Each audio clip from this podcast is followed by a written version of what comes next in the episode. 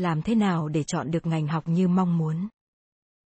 Hiện có nhiều kỳ thi riêng, có nên tham gia hết các kỳ thi để tăng cơ hội trúng tuyển đại học năm nay? Đó là những băn khoăn chính của thí sinh trước mùa tuyển sinh tới được nêu ra tại ngày hội tư vấn tuyển sinh do báo Tuổi trẻ thành phố Hồ Chí Minh phối hợp Bộ Giáo dục và Đào tạo, Tổng cục dạy nghề, Sở Giáo dục và Đào tạo Thanh Hóa, tỉnh đoàn Thanh Hóa, Sở Giáo dục và Đào tạo Nghệ An tổ chức trong hai ngày cuối tuần qua. Giáo sư tiến sĩ Nguyễn Tiến Thảo, Giám đốc Trung tâm Khảo thí, Đại học Quốc gia Hà Nội, nói rằng, có thể dùng kết quả của kỳ thi, đợt thi cao nhất để dự tuyển vào ngành, trường sử dụng phương thức xét tuyển bằng kết quả này. Hoặc có thể sử dụng kết quả thi này với nguyện vọng 1, kết quả thi kia với nguyện vọng 2. Phần mềm xét tuyển sẽ xét từ trên xuống.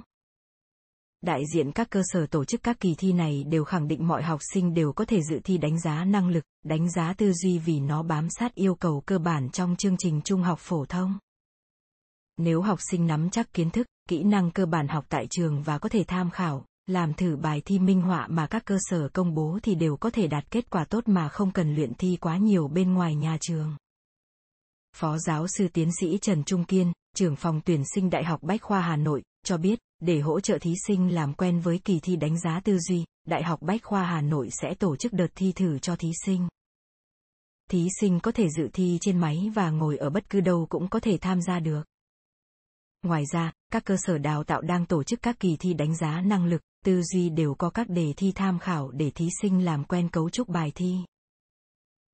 Nhiều thủ tục xét tuyển thực hiện trực tuyến. Ông Thảo cho rằng, việc tổ chức nhiều kỳ thi đánh giá năng lực, tư duy cũng như sử dụng nhiều phương thức xét tuyển khác nhau chỉ để tăng thêm cơ hội xét tuyển cho thí sinh. Các bài thi đánh giá năng lực, tư duy cũng được xây dựng sát hơn với mục tiêu tuyển sinh của các cơ sở đào tạo, nhưng không có nghĩa kỳ thi tốt nghiệp trung học phổ thông không đáng tin cậy. Sử dụng kết quả kỳ thi tốt nghiệp trung học phổ thông vẫn là một phương thức xét tuyển mà các cơ sở đào tạo dùng trong kỳ tuyển sinh năm nay.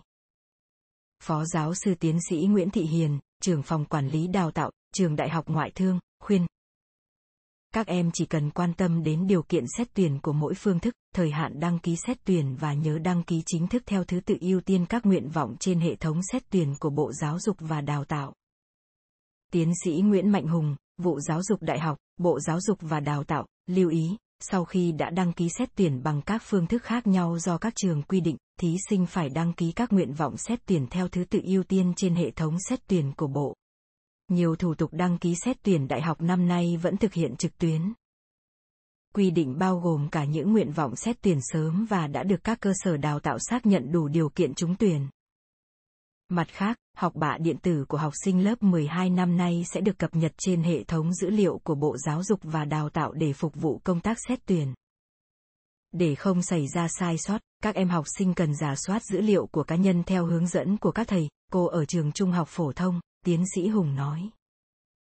Phó giáo sư tiến sĩ Vũ Thị Hiền đưa ra một công thức lựa chọn gồm 3 bước. Chọn trước ngành mình muốn học, mỗi ngành chọn ra 3 nhóm trước ở các mức từ thấp đến cao xét về uy tín của trường, cơ hội đỗ, trượt trộn tất cả thông tin về ngành, trường đã chọn thành một danh sách và xếp thứ tự ưu tiên theo mong muốn. Nguyện vọng thích nhất xếp số 1.